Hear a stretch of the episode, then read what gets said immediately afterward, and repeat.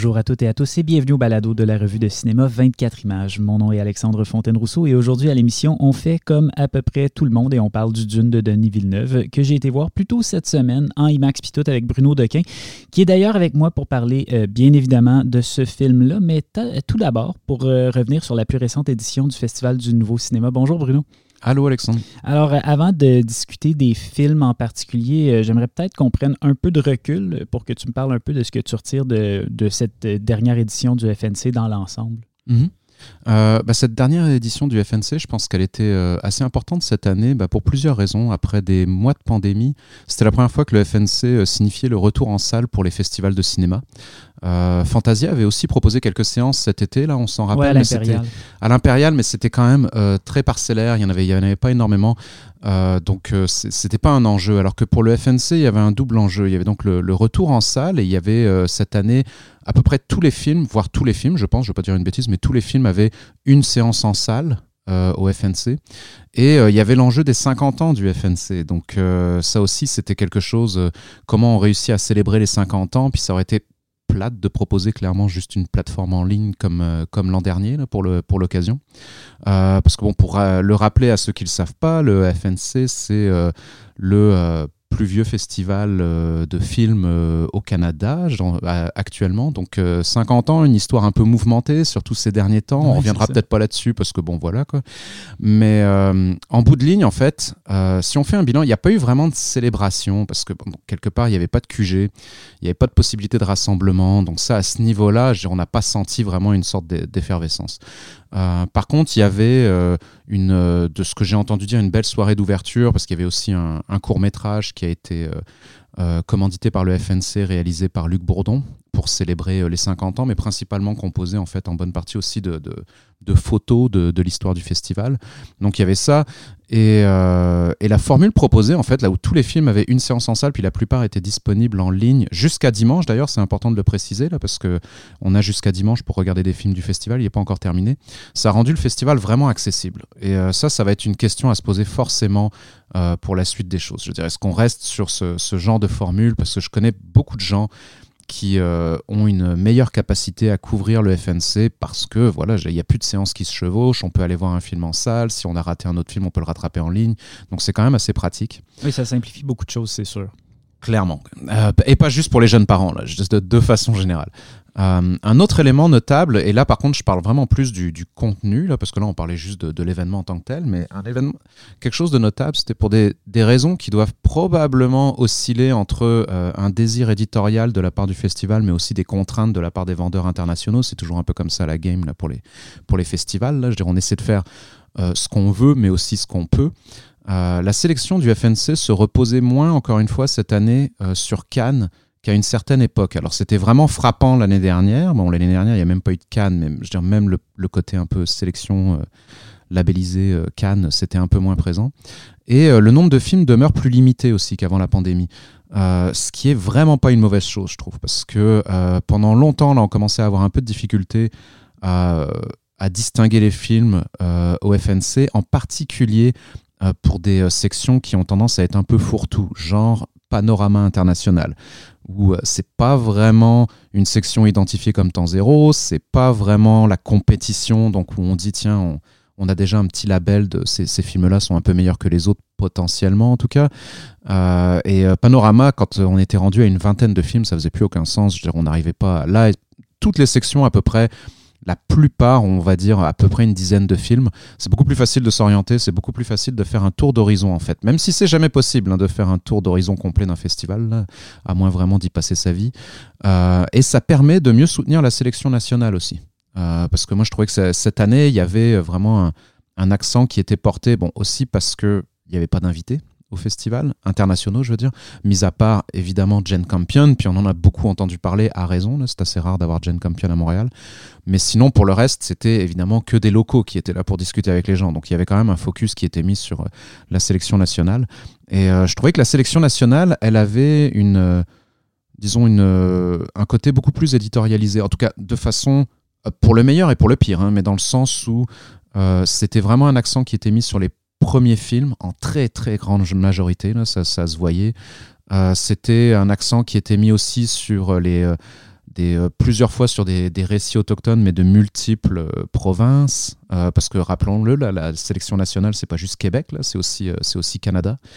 après, ça donnait aussi, et ça, je vais revenir un peu là-dessus, là, dans les, les, côtés un peu plus décevants des des récits qui ont tendance à être un petit peu tous presque les mêmes à certains égards. Donc ça, on pourra euh, revenir un peu là-dessus. Mais disons que pour une fois, je trouvais qu'il y avait dans le, dans le domaine de la sélection nationale quelque chose qui faisait du sens. Euh, donc ça, c'est plutôt, euh, une, plutôt positif. et le fait de faire un peu moins la part belle à Cannes, ça évidemment, ça se voit surtout dans euh, le, nombre un peu plus faible de incontournables, où d'habitude on sait très bien qu'incontournable, ça va être euh, justement les Almodovar de ce monde. évidemment, il y a quand même eu Almodovar, mais disons qu'il y avait euh, aussi là-dedans des films qui, qui étaient peut-être un peu moins attendus ou un peu moins évidents.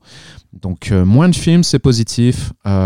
Et, et, après, pour d'autres sections qui sont un peu plus euh, spécifiques, disons euh, comme par exemple celle de notre collègue Julien qui fait temps zéro.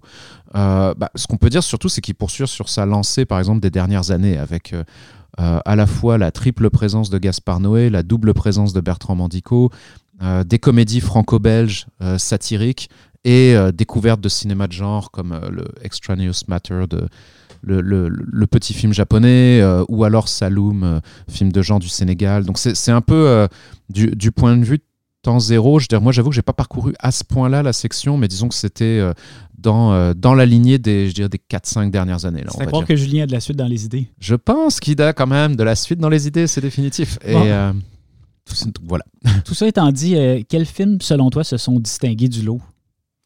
Alors, comme je disais, j'ai clairement pas tout vu. Là. Mais si je mentionne quelques films marquants du festival. Disons pour toi, mettons. je, je, vais faire exprès aussi de, de, mentionner des films qui sont encore disponibles en ligne. euh, parce que ça, ça peut être vraiment utile. Un film que euh, j'ai vraiment beaucoup aimé, dont absolument presque personne a, a parlé, c'est pour ça que je vais en parler, c'est euh, Mr. Bachman and His Class, euh, donc Monsieur Bachman et sa classe. Qui dont, Ariel avait déjà parlé à l'époque quand Exactement. il était venu faire son retour sur la programmation de Berlin. Voilà, c'est un film qui était à Berlin. Ariel en avait parlé. En fait, Ariel et moi, on l'avait vu à l'époque, en fait, effectivement. Et là, je reviens là-dessus parce que bon, là, il est disponible, déjà primo. Et donc, petit rappel sans s'étendre trop trop longtemps, là, c'est un très long métrage documentaire qui fait près de 4 heures. Donc, euh, mais il faut pas être intimidé du tout. Là, c'est euh, c'est totalement abordable. C'est près de 4 heures qui euh, regarde un an, observe un an dans une classe de jeunes issus de l'immigration, dont le principal professeur est ce monsieur Bachmann. Donc là, on est en Allemagne, dans une petite ville de province, et on va passer vraiment un an avec eux. Et c'est un des rares films. Souvent, la comparaison va la faire avec le cinéma de Frédéric Wiseman pour la durée pour aussi le fait que c'est assez méthodique dans sa mise en scène sans être euh, spectaculaire ou sans essayer de faire des effets de style. Euh, mais c'est une fausse comparaison en fait, parce que c'est un peu aux antipodes du cinéma de, de Wiseman, euh, Mr. Bachman. Wiseman, c'est quelqu'un qui observe d'abord et avant tout les structures d'institutions et moins les individus, alors que Maria Spett, qui a fait le film, elle s'intéresse principalement aux individus, pour après faire ressortir évidemment des traits institutionnels. et dans ce cas-là, je veux dire, la durée est extrêmement importante parce que la durée aussi permet de ne pas faire un portrait qui serait un portrait euh, simpliste ou tout simplement une sorte de, d'apologie euh, du, euh, d'un bon professeur. Parce que oui, c'est un bon professeur et oui, il fait quelque chose d'extraordinaire avec ces enfants-là. Mais si on passe une heure et demie avec lui, on a l'impression que le type est un saint. Si on passe quatre heures avec lui, là, parfois, on voit des petits moments où euh, il est involontairement un peu plus, parfois, paternaliste qu'il le voudrait bien. Y a, ou parfois, il y a des, des, des petits moments où il, il va avoir des, euh, une tendance à privilégier tel élève par rapport à un autre ou à une autre. Et c'est euh, là que c'est intéressant parce que c'est pas du tout fait pour démoniser le personnage ou le critiquer, bien au contraire, c'est plutôt fait pour euh, nous donner un, un, point de vue qui est, qui est riche et qui a besoin de prendre le temps pour ça. Donc ce film-là, qui, euh, qui est disponible en ligne, euh, autre film qui était assez attendu, c'est Le Genou d'Aed de Nadav Lapid. Donc euh, Nadav Lapid, cinéaste israélien, on l'avait quitté la dernière fois avec Synonyme, qui était un film assez agressif à la fois dans son propos et dans sa forme, qui se distinguait un peu du cinéma qu'il faisait précédemment, qui était un peu plus classique. Donc c'est un cinéaste israélien qui est très critique de l'État d'Israël de façon générale, mais alors là, ça l'est de plus en plus. Et euh, ce film-là est ouvertement autobiographique. Il a été tourné pendant la pandémie avec très peu de moyens. Et, euh, ça, ça, ça, se sent parce que le film a été conçu pour ça en fait.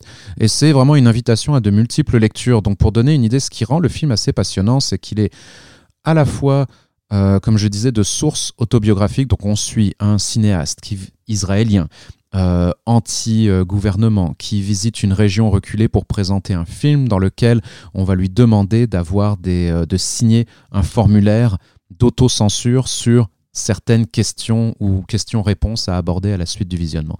Évidemment, il va se, il va se fâcher par rapport à ça. Euh, donc on a ce cinéaste qui est censé être, bon, finalement Nadav Lapid, d'autant plus que ce cinéaste euh, a une mère mourante avec qui il signait tous ses films au scénario. La mère de Nadav Lapid est morte il n'y a pas si longtemps que ça. Elle euh, signait le montage de ses films avec lui. Donc il n'y a quand même pas à chercher midi à 14h. Là où ça devient vraiment extrêmement intéressant comme film, c'est qu'il y a à la fois le discours du cinéaste qui est euh, extrêmement euh, provocateur d'un point de vue politique et, euh, et, insurgé, mais en même temps une mise en scène très étrange avec une caméra qui se détache complètement du personnage par moment. Et c'est ouvertement une demande de Nadav Lapid de dire, ok, essayez de décoder un peu ce que je suis en train de faire. Ce, ce cinéaste est moi et pas moi en même temps. et il y a beaucoup de moments sans, rentrer vraiment dans les détails, où on peut avoir une conversation toute simple entre, deux personnages, mais avec une caméra qui part dans, un mouvement circulaire qui va finir par regarder le, plafond, la fenêtre, le plafond, la fenêtre, les personnages, le plafond, la fenêtre, etc. Et on est sans arrêt en train de se demander mais qui est en train de parler en fait? Quel est le point de vue du film? Et c'est là que ça devient assez intéressant. Euh, donc ça, c'est vraiment un film à, voir. Je pense qu'il est encore euh, disponible en ligne également. Euh, un film dont en fait peu de personnes ont, on parlait, mais qui était aussi quelque chose qui était, si je me rappelle bien, à Berlin à l'époque, mais qui là était en sélection nationale. De la sélection nationale, le film que j'ai, euh, un des films que j'ai trouvé les plus intéressants, c'est Sainte-Anne de euh, Reine Vermette, qui est une euh, jeune cinéaste métis de, du Manitoba. Et donc là, elle a fait un film entièrement tourné en 16 mm où elle retourne dans. Elle a un personnage, c'est un film de fiction, hein, mais évidemment, on est un peu comme chez Nadav Lapid. Là, c'est euh, très très très euh, glissant entre fiction et documentaire, puisque c'est tourné en 16 mm dans son propre village natal. Elle interprète le rôle principal d'une jeune femme qui va retourner dans son village euh, et qu'elle avait abandonné. Bon, après avec tous les questionnements existentiels qui, qui viennent avec. Là où le film se distingue en fait, c'est qu'il cherche, il se distingue principalement pas tant par son récit qui est raconté de façon honnêtement assez opaque. Par moments, on comprend absolument pas euh, tout à fait ce qui se passe. Euh, toutes les, tout est en voix off. Les voix off sont tout le temps asynchrones par rapport à l'image. On a donc cette, euh, ce, personnage qu'on suit, mais avec une caméra qui est davantage impressionniste que, que narrative. Donc c'est 16 mm impressionniste, c'est très proche évidemment de certaines tendances du cinéma d'avant-garde ou expérimental. Et là où c'est intéressant dans le film, c'est que pour la première fois, on a une, pas, la première fois, là je dis un peu n'importe quoi là, mais c'est une fois importante où on a une cinéaste qui tente de proposer une forme qui est un point de vue autre que le point de vue euh, traditionnel pour, euh, pour, pour faire les films. C'est-à-dire que toute cette méthode est là pour déconstruire la chronologie, pour déconstruire le rapport entre personnages, nature, etc. Et donc qui sont dans un, un mouvement de déhiérarchisation. Voilà hiérarchisation, déhiérarchisation, exact. Euh, qui, euh, merci beaucoup, qui, euh, qui je crois a une véritable portée, surtout à travers tous les questionnements qu'il y a de nos jours. Donc ça, c'est certains des films que, qui ont été assez marquants dans, dans le festival pour moi. Euh, tu mentionnais quelques déceptions au début de, ton intervention. Euh, peut-être que tu peux revenir là-dessus vite fait. On ne veut pas nécessairement trop taper sur le, clou des déceptions, mais en même temps, c'est intéressant de les souligner peut-être un peu. Tu parlais de certaines, par exemple, de certaines répétitions au niveau euh, de la sélection nationale. peut-être qu'on pourrait commencer par ça. Bah, ça. Je vais mentionner trois, trois petites choses. Donc, évidemment, un festival, c'est des, des, coups de cœur, quelques petites déceptions. Une, une déception, mais ça, par contre, c'est plus une sorte de, de demande, si possible. Euh, comment se fait-il que la prémisse de quasiment 100% des films québécois et canadiens implique le retour dans une ville ou un village natal pour se retrouver, se comprendre, se questionner suite à la possible mort euh, ou très probable mort d'un parent avec lequel on entretenait une relation conflictuelle, slash tendue, slash euh, incomprise, etc., etc. C'est presque toute la sélection nationale. Euh, et c'est quand même un peu un peu troublant, même si les films en tant que tels sont pas du tout les mêmes. Là, je veux là on est en train de parler de, on mettrait dans le même paquet euh, quelque chose qui est euh, la, contemplation du mystère d'Albéric Cortenèche, qui a exactement cette prémisse-là, mais sur un mode un peu réalisme fantastique pour explorer une sorte de sous-culture de la de la chasse dont on n'avait jamais entendu parler nécessairement tant que ça au Québec, mais aussi je veux dire, le film de de Caroline Monet. Bon, là, il y a le côté euh, bootlegger, donc il n'y a, pas le, a pas le côté euh, perte de, de quelqu'un, mais il y a le côté retour euh, au village pour se découvrir, apprendre, etc., etc. Donc c'est des films qui sont différents, mais par contre, ils ont tous en commun, cette espèce de, c'est ça, de, de, prémisse qui est, qui finit par, quand on en a regardé trois d'affilée, là, on finit un peu par être usé. Donc ça, si possible, cinéaste québécois, québécoise, évitez la le retour euh, dans le village natal suite à la mort d'un proche pour au moins quelques années, la pitié. Euh, autre déception, après, bah, après il y a des déceptions qui sont vraiment euh, strictement personnelles. moi, j'avais, j'avoue avoir une une déception. Bah, déception et appréciation, c'était le Veracetacool pour moi. L'appréciation, c'était c'était agréable de pouvoir retourner voir ça au cinéma. Mhm. Et là, il y avait un contexte de festival parce qu'il y avait clairement absolument toute la clique de cinéphiles montréalais qui était là à l'Impérial pour aller voir ce film. Euh, ma petite ma déception par rapport au Cool, c'est qu'en allant tourner comme ça en Colombie, donc c'est son film tourné en Colombie avec Tilda Swinton. Euh, évidemment, c'est dans la continuité de toutes ces, euh, ces, préoccupations, à la fois d'un point de vue thématique, donc le, le, rapport, le rapport à la nature, la transmission de, sensations imperceptibles et d'une sorte d'autres connaissances du monde, euh, autrement que par la parole, etc. etc. Donc il y, a des choses qui sont totalement dans la continuité de, de son cinéma. Il y a euh, quelque chose qui, euh, pour moi, il y a des beaux moments vers la fin, mais je trouvais qu'il y avait quelque chose d'un peu opaque, qui était peut-être lié aussi au fait d'être pour la première fois un film de quelque part d'un expatrié dans un, dans un milieu qui ne connaît pas tant. je trouvais que souvent on restait davantage à la surface. Donc, c'est pas un film qui est venu me chercher parce que au-delà d'une constatation de ah voilà tel tel moment le montage sonore est sublime etc etc je j'avais pas ce, ce sentiment de, euh, de profonde compréhension slash révélation euh, qu'on pouvait avoir dans, dans, ces films précédents, nonobstant les, les qualités du film. c'est intéressant en fait parce qu'en général, j'ai l'impression que c'est un film qui a, qui a, reçu un accueil somme toute relativement mitigé, considérant que c'était le nouveau Happy Chat Punk vers Cool. Il n'y a personne qui a dit euh, c'est un chef-d'œuvre, alors que normalement, c'est le genre de film qui appelle un peu à ce genre de, de révélation sublime-là. Au, au, sein d'une, d'une micro-niche, on s'entend là, parce mm. que ça reste quand même. Euh, mais euh, après, je peux, comprendre que les gens euh, embarquent tout à fait dans la proposition. Ce qui est certain, c'est que ça prend de l'ampleur au fur et à mesure du film. Euh, mais le, début en particulier, mis à part certaines scènes, par moments, on a un peu l'impression de quelqu'un qui est en train de s'écouter beaucoup lui-même. Et, ça, j'avoue que, bon, voilà, moi, je n'ai pas embarqué dans la proposition. L'autre chose qui était un des films, qui était un des coups de cœur du Festival de Cannes cette année, dont la, moi, ma réception est un, peu plus mitigée, même si j'ai pas détesté ça. C'est The Worst Person in the World, le dernier euh, Joachim Trier. Euh, là, c'est la même chose. Il y a une actrice euh, formidable, il, y a des, il y a des beaux moments, mais pour reprendre un peu ce que me disait notre collègue, notre collègue Apolline, on en avait discuté un petit peu ensemble, il y a un peu le, sentiment d'une démarche un peu trop générique, qui manque de, de, de, piquant, qui est un peu trop dans des clichés souvent, et par par moment, sachant qu'en plus le film est présenté de façon épisodique. D'ailleurs, le titre en français, c'est Julie en 12 chapitres. Euh, y a, on se dit par moment, tiens, on regarderait peut-être Fleabag à la place. Parce que c'est très similaire, portrait de trentenaire euh, tourmenté qui, cherche un sens à sa vie, etc. etc. Euh, donc ça, c'est euh, petite, petite déception de mon côté, mais bon, il n'y a rien de particulièrement majeur.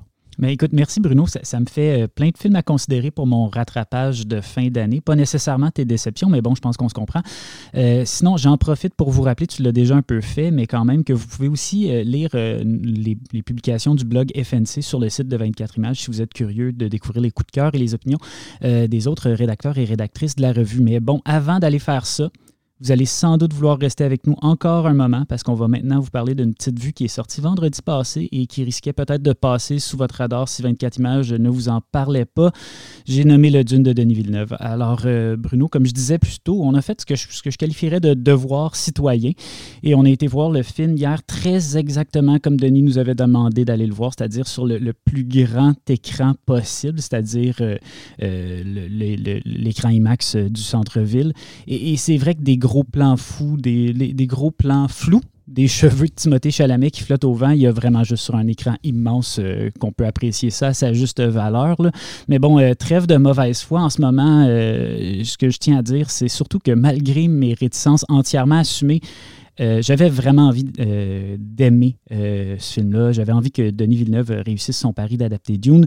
J'ai pas toujours été tendre avec son cinéma. J'avais d'immenses réserves sur Sicario. J'ai été vraiment frustré par la finale de Arrival et j'avais été relativement impitoyable avec son Blade Runner 2049 dans les pages de 24 images. Mais malgré tout, j'ai de la sympathie pour les ambitions de Denis Villeneuve et je suspecte que si je suis aussi dur que ça avec lui, c'est peut-être qu'au fond de mon cœur, je dois l'aimer un peu. Euh, donc, euh, c'est ça. Mais bon, bref, j'avais, aussi envie, que Dune soit bon pour une raison qui est égoïste et intéressé, euh, c'est qu'en gros, je suis un gros fan des romans de Frank Herbert.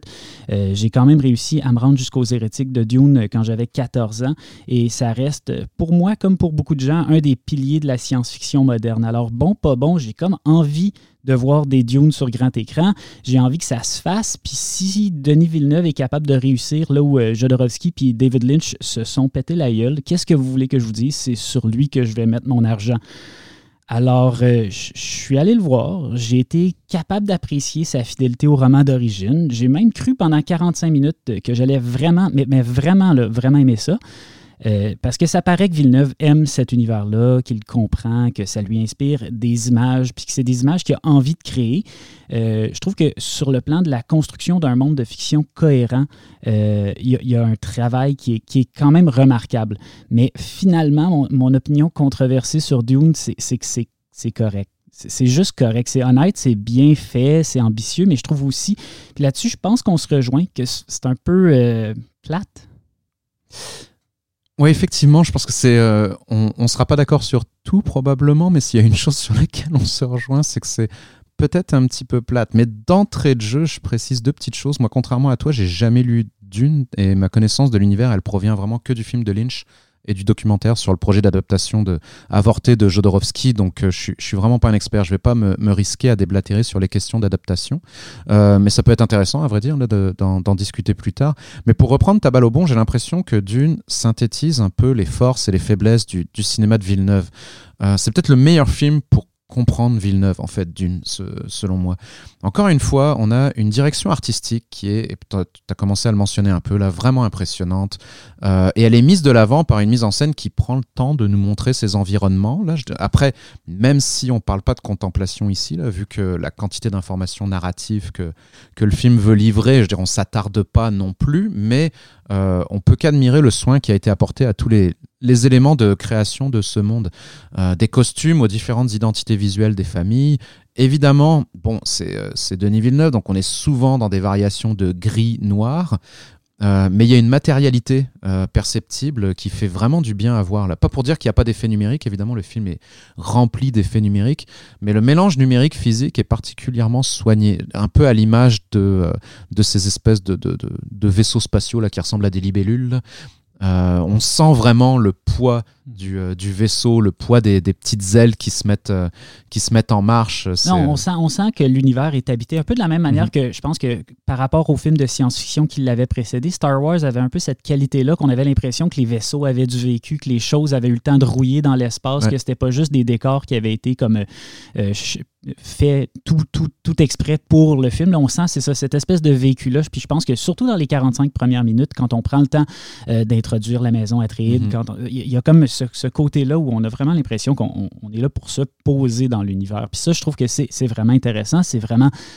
C'est ça qu'on devrait faire dans une adaptation de science-fiction, surtout dans le début d'une sorte de saga épique. Là. Puis je pense qu'à à ce niveau-là, c'est vraiment une réussite. Puis comme je dis, pour moi, les meilleurs le meilleur moment du film, ça reste l'introduction, la première heure à peu près. Je trouve que c'est le moment où, où on sent cette Mm. espèce de soin-là, puis on sent cette espèce de, de volonté de, de camper l'univers, puis de peut-être aussi que c'est le moment où c'est le moins euh, uniformément gris, euh, puis où il y a le moins de Exact. personnes dans des jumpsuits euh, désertiques qui sont tous un peu sur le même modèle. là. Il y a du tissu, puis ça, ça, ça fait quand même du bien de voir du tissu un peu une fois de temps en temps dans un film. Je trouve que ça, ça- ça- Mm. quand on parle de matérialité, c'en est un aspect là, qui est quand même incontournable. là. Mais moi, je, je te dirais, un, un truc que je trouve, c'est que quand tu parlais de, de Villeneuve, de Villeneuve qui c'est le plus Villeneuve de tous les films, je trouve aussi que c'est un film qui, rappelle un peu a- dans la méthode Villeneuve, il y a quelque chose d'un peu monolithique. Je trouve que le, montage est toujours sur la même note, un peu. Puis d'ailleurs, un peu comme la trame sonore de Hans Zimmer, qui est, qui caricaturalement invasive dans ce film-là.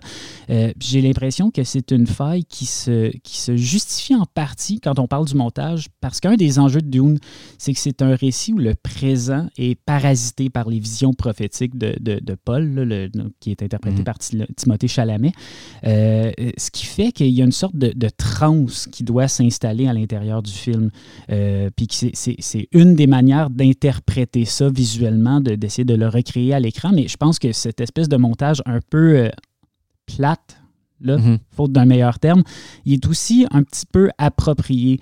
Euh, en même temps, le problème, c'est qu'à un certain point, même si c'est un des piliers de- du récit, ça fait quand même qu'à un moment donné, j'ai l'impression que j'ai affaire à un film qui a un seul rythme.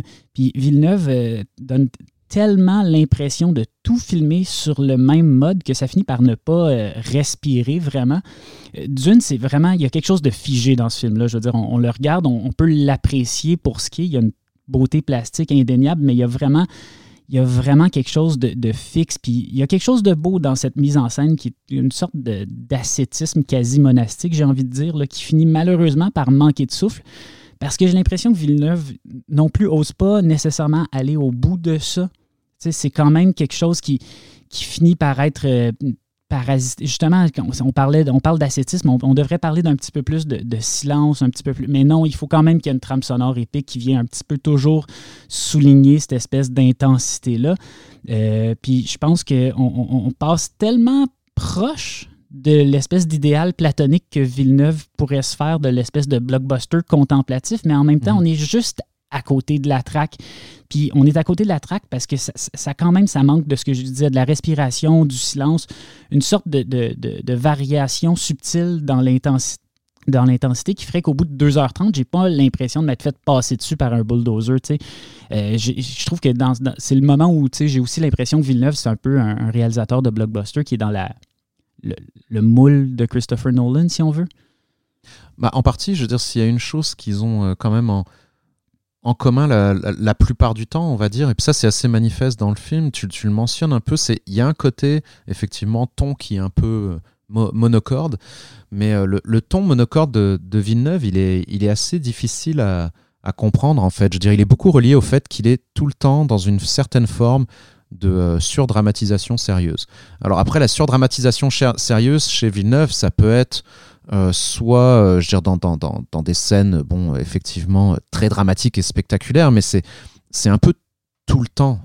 Et c'est- pour ça que, par exemple, souvent on dit c'est un bon directeur d'acteur, ce qui est vrai. Je veux dire, personne peut regarder d'une puis dire les acteurs sont pas bons. C'est un bon directeur d'acteur, mais on dirait que le meilleur exemple, par exemple, ça, peut être dans, dans le film, il y a le, le drame du film, ou en tout cas l'une des tragédies, c'est pas un très gros spoiler, étant donné qu'on parle quand même de quelque chose qui a été écrit euh, il y a à peu près. euh, Non, non, je pense que 60 la- ans, la- la- au moins la, le, le premier, la première ça, moitié là, de Dune, la- c'est c'est- la c'est- perte du la perte du père et euh, la perte du père normalement est un moment qui est censé euh, ressortir du sortir du lot. Enfin dans, dans ce genre de récit qui est en plus le récit évidemment bon d'un jeune adolescent qui apprend à se connaître etc etc et qui entretient un rapport extrêmement proche et intime etc avec son père. En plus le père est joué par Oscar Isaac. Oscar Isaac est un très bon acteur. Euh, il a une belle barbe il est charismatique. Je dire, comment ça se fait que ça nous laisse un peu de marbre? C'est vraiment ça la question. Mhm. et, c'est- et ça, c'est le truc tout le temps à essayer de comprendre chez Villeneuve. C'est comment ça se fait que ça nous laisse un peu de marbre alors que les acteurs sont bons, euh, c'est quand même dramatique comme il faut. Et c'est probablement relié au fait que justement, l'absence de, de variation dans. euh, dans pas, pas, pas juste dans le, dans, dans, dans la, dans la mise en scène, dans le ton, dans, fait en sorte que on est tout le temps sur le même beat. Donc... Mais, je trouve ça intéressant, l'expression rester de marbre est totalement approprié parce que j'ai l'impression que finalement Villeneuve filme un peu tout comme si c'était du marbre. C'est comme c'est un film qui a une texture de marbre, puis il y a cette espèce de, de, froideur, de sévérité, de précision, de dureté euh, qu'on retrouve dans le marbre. Puis je veux dire, même quand on parlait de la direction artistique, il y a, aussi ce côté-là là, dans la direction artistique de Dune. Là, on est dans les, les, les, monolithes de pierre, on est dans les. Puis je sais pas, c'est. Mais Après, le, côté direction artistique, c'est aussi une sorte. Enfin, il se retrouve pris quand même. Il est, il est face à une situation qui est un dilemme euh, pas facile à résoudre parce que je veux dire quelque part il n'a pas arrêté de répéter pendant toute la, campagne de promotion je veux dire, son objectif c'était retour au livre retour au livre retour au livre je veux dire, il l'a annoncé à de multiples reprises mais il y a quelque chose de très très euh, euh, compliqué dans le retour au livre parce que c'est un livre qui a été pompé depuis mais alors entre autres par Star Wars et, autres. et donc, ne serait-ce que visuellement, par exemple, quelque chose qui est frappant quand on regarde Dune, c'est oui, oui, c'est vraiment impressionnant. Mais en même temps, ça a tellement été pompé par tout le monde depuis que est-ce que retourner au livre et remontrer à nouveau, finalement de façon relativement fidèle, certaines, euh, mettons certains rassemblements là, des, des, des, grandes familles comme sous, sous l'angle euh, planète euh, ultra sombre, pas de lumière, avec tout le monde qui a l'air de, sous, le mode rassemblement Nuremberg nazi. oui, d'accord. en, en 60, c'était oui, c'était ça l'intention d'origine. Sauf que depuis Lucas et, euh, et les derniers Star Wars l'ont repompé un nombre incalculable de fois. Au-delà de ça, je veux dire, euh, Arrakis a plus l'air d'une nouveauté quand on a passé autant de temps que ça sur Tatooine. C'est évident que, comme spectateur, même si je sais que Dune, en tant que récit, euh, vient avant, je veux dire, puis que c'est une influence sur Star Wars je veux dire, ça reste que de temps en temps, quand je regarde des dunes de sable dans un film de science-fiction, j'ai l'impression d'être sur Tatooine. C'est plus fort que moi, j'en suis désolé. Puis je suis sûr que d'une certaine façon, Villeneuve, qui est quand même clairement un enfant de la génération Star Wars, peut pas s'empêcher de filmer ces dunes de sable-là, euh, puis de se, retourner aussi à cet autre classique de son enfance-là, -là, j'imagine. Puis j'ai l'impression qu'il y a comme un truc, dans, quand tu parles de, revenir au livre, d'être fidèle au livre, il y, a il y a un côté très dans cette fidélité-là, il y a aussi quelque chose qui finit par figer. Puis, puis en même temps, je le répète, j'ai envie que ça marche. J'ai envie que Villeneuve puisse continuer de faire des dunes. Et puis là, on a l'air d'être pas fin, mais en même temps, je on peut mentionner quand même des choses. C'est-à-dire, quand on dit retour au livre, euh, un, des éléments les plus intéressants, mais je pense qu'il va prendre toute son ampleur davantage dans la, dans la seconde partie qui vient d'être annoncée, là, parce que rappelons-le aussi, là, un des gros défis du film, c'est qu'aussi, il a quand même fait un film qui n'est qu'une. Euh, qu'une très très très enfin c'est 2h45 d'introduction. D'introduction c'est fou et ça c'est euh, voilà quoi c'est le concept même le film se termine sur les mots ce n'était que le commencement et c'est littéral ce mhm. n'était que le commencement mais si on revient à des, à des aspects aussi plus plus positifs je trouve que du côté de l'écriture on sent chez lui la volonté de prendre en compte la complexité d'enjeux qui était mais à peine effleurés voire même complètement niés euh, dans le film de Lynch et qui aurait été de toute façon en bonne partie nié dans le film de Jodorowsky qui était sur un truc beaucoup plus psychédélique à la base, mais en particulier le rapport à la colonisation, à l'exploitation des peuples et des ressources. Je trouve dans le film, Paul et sa famille sont clairement perçus comme les derniers venus d'une longue lignée de colonisateurs. Sans que ce soit trop appuyé non plus, je trouve que dans, pas trop appuyé, dans ce cas-là, c'est vraiment... J'ai tendance à reprocher à Villeneuve un certain manque de subtilité mm-hmm. que je trouve que dans Dune, finalement, euh, il réussit quand même à, à éviter Exact. Et, euh, et, ça, c'est assez bien fait. C'est au détour de quelques lignes de dialogue, à peine. Euh, et on sent que malgré la bienveillance du père de Paul, je dirais, voilà, c'est quand même l'éternel recommencement. Donc le dilemme existentiel de Paul, qui est le cœur du, du livre de toute façon, en tout cas du premier livre de, Dune, euh, est annoncé comme un messie. Et c'est d'autant plus intéressant qu'il prend en compte cet aspect-là. Donc je dirais, il, est lui-même en, conflit de euh, devenir potentiellement le messie slash colonisateur d'une nouvelle planète. Donc ça, c'est, euh, je trouve ça quand même vraiment intéressant. Faut, faut le mentionner parce qu'il y a vraiment des, de très très bonnes choses dans, dans Dune. Et puis après, moi, j'ai aussi, j'ai aussi dans la même dans la même semaine eu, eu l'occasion de voir. Bon, je peux, je pense qu'on on m'interdit d'en parler pour l'instant, mais de voir The Eternals, le, dernier Marvel qui a été réalisé par Chloé Zhao. Et euh, là, je veux dire, si on compare les deux films, ça va clairement rehausser l'appréciation que quiconque puisse avoir euh, envers Dune, parce que quand on voit à quel point le, film de Marvel, c'est vraiment un produit parmi d'autres, il n'y a aucune originalité, aucune personnalité, il n'y a pas d'âme. Euh, il y a un mélange de drame et d'humour qui est tellement programmé que ça tombe à l'eau à peu près tout le temps. Il y a une volonté de faire grandiose un peu comme euh, chez Villeneuve d'ailleurs. C'est pour ça les deux sont, sont intéressants à comparer parce que Eternals, il y a cette volonté de faire une sorte d'énorme récit épique, donc faire une sorte d'Avengers puissance, euh, puissance 1000 qui se déroule sur des milliers d'années, etc., etc., qui retrace euh, l'histoire de, de la Terre. mais ça, ça veut être grandiose, mais c'est que de la surdose de numérique.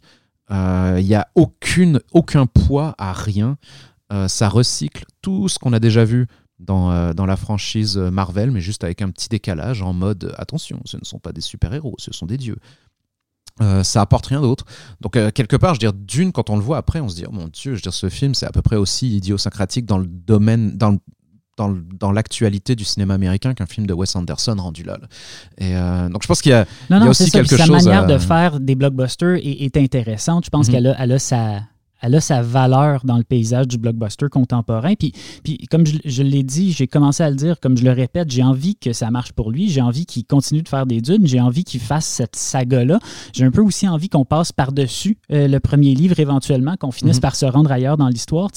Euh, j'ai envie que dans dix ans, on n'en revienne pas de s'être rendu jusqu'à La Maison des Mères, qui est le dernier livre de la série. Euh, c'est correct de revoir le premier Lynch, mais le premier livre, mais Lynch l'avait déjà fait.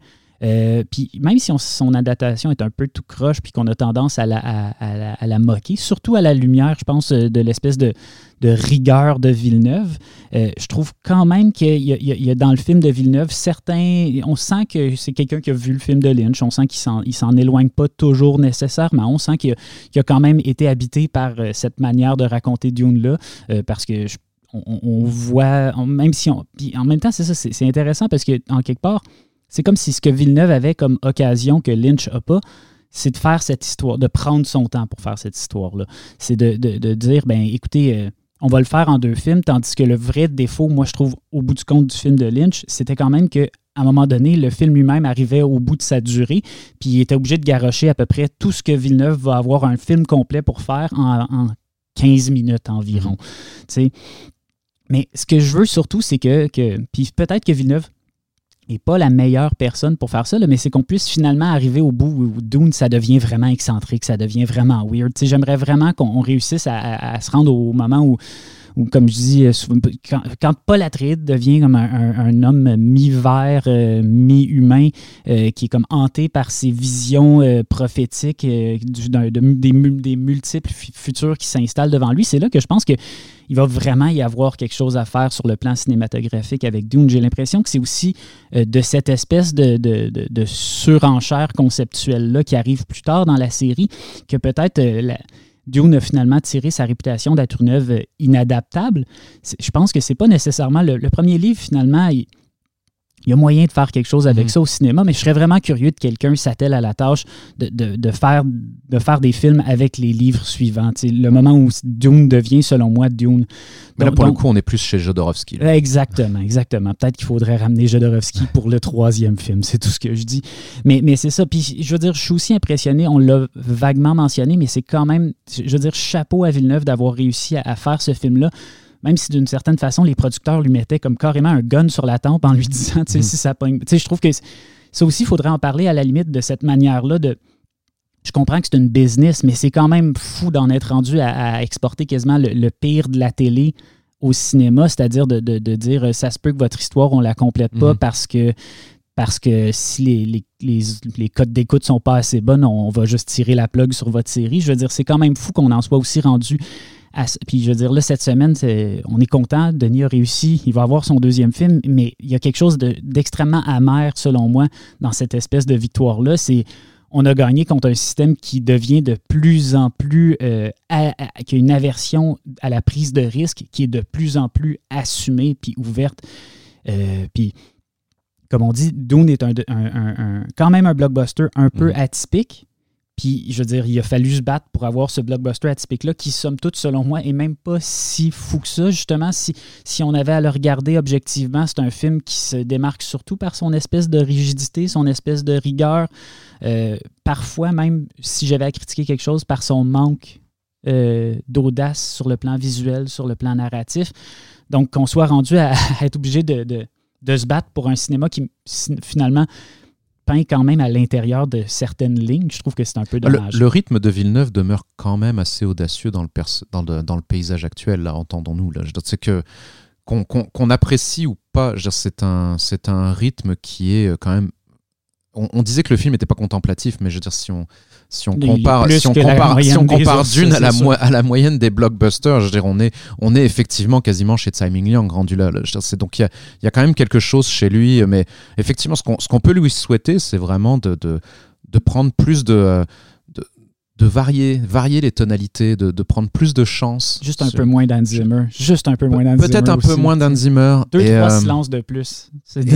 Et, puis oui, je dirais, il, fonctionne bien, euh, Timothée euh, Chalamet, dans, dans, dans, le rôle, mais c'est pas grave. On peut couper quelques plans de Timothée qui regarde l'horizon de façon un peu mélancolique avec les cheveux au vent.